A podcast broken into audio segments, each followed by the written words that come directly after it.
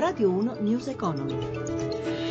Buona giornata da Anna Trebbi, produzione del petrolio congelata. Ai livelli di gennaio, l'accordo raggiunto oggi a Doha tra alcuni paesi OPEC e la Russia, intanto dopo un avvio positivo proseguono contrastate le borse europee, il punto in diretta dalla sede di Milano con Riccardo Venchiarutti. È una mattinata all'insegna della volatilità in borsa, partita bene spinta dalle chiusure positive delle piazze asiatiche, Piazza Affari è poi passata in territorio negativo penalizzata dal deludente dato sulla fiducia degli investitori tedeschi a febbraio febbraio l'indice ZEV è sceso a un punto e così Piazza Affari ora segna meno 1,20%, Parigi lascia lo 0,11%, Francoforte lo 0,65%, Londra è positiva più 0,22%. Il prezzo del petrolio VTI è a 32 dollari al barile dopo l'accordo raggiunto a Doha. In realtà i mercati, l'accordo prevede il congelamento della produzione di petrolio, in realtà i mercati si attendevano di più, e cioè un taglio della produzione che potesse far salire il prezzo. Lo spread è tornato a salire, ora a 167 punti, infine il cambio euro-dollaro incrocia a 1,1184 e da Milano è tutto, linea Roma. Grazie Venchiarutti, saldo positivo per la bilancia commerciale italiana nel 2015, secondo i dati Istat le esportazioni sono calate a dicembre ma rispetto al 2014 sono aumentate del 3,7%, l'incremento maggiore dal 2012, andamento analogo anche per le importazioni di diminuite a dicembre ma cresciute di oltre il 2% su base annua. La ripresa tuttavia rimane moderata e la BCE è pronta ad agire ai primi di marzo.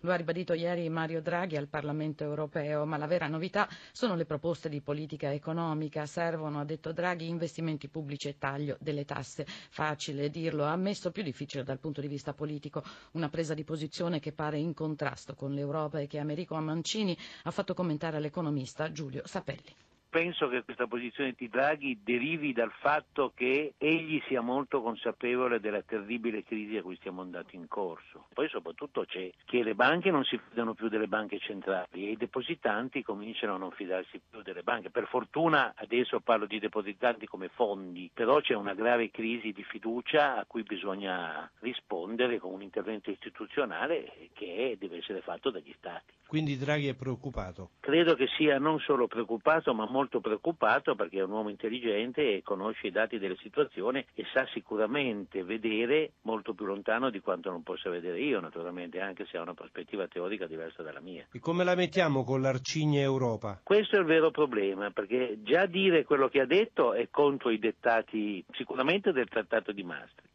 se si interpreta il Trattato di Lisbona possiamo andare più vicini, infatti il cosiddetto piano Juncker, che poi doveva essere questo, un piano di investimenti pubblici, ma che non è mai arrivato. Naturalmente con l'Arcigna Europa le parole di Mario Draghi sono parole scandalose e questo vuol dire che la situazione è veramente grave.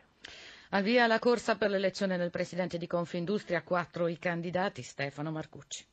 Due uomini del nord e due del centro-sud. Sono quattro le candidature sostenute dai territori di riferimento per la successione a Giorgio Squinzi alla guida di Confindustria. Mai come questa volta e grazie alle nuove regole la partita per il vertice dell'Associazione degli Industriali è aperta. Ecco i quattro concorrenti. Marco Bonometti, bresciano e leader del gruppo OMR, specializzato nella componentistica per automobili, vanta un'amicizia con Sergio Marchionne e rappresenta l'ala dura dell'industria meccanica. Cerca i suoi consensi soprattutto in Piemonte e Lombardia. Vincenzo Boccia, salernitano, classe 1964, è l'uomo della piccola industria. Il suo bacino è a sud, ma ha buone chance anche in Toscana, Lombardia e Veneto. Il foggiano Aurelio Regina è presidente di Sigaro Toscano, gode dell'appoggio degli industriali laziali di cui è stato presidente e parla di discontinuità e della necessità di una rigenerazione di Confindustria più morbida e tesa all'accordo con i sindacati la linea prediletta dal bolognese Alberto Vacchi. La sua candidatura è stata originariamente caldeggiata da un big come Luca Cordero di Montezemolo. La corsa è lunga e siamo solo all'inizio. I candidati devono ancora presentare una squadra e un programma. Un ruolo cruciale lo svolgerà la riforma del modello contrattuale. La partita si chiuderà a maggio.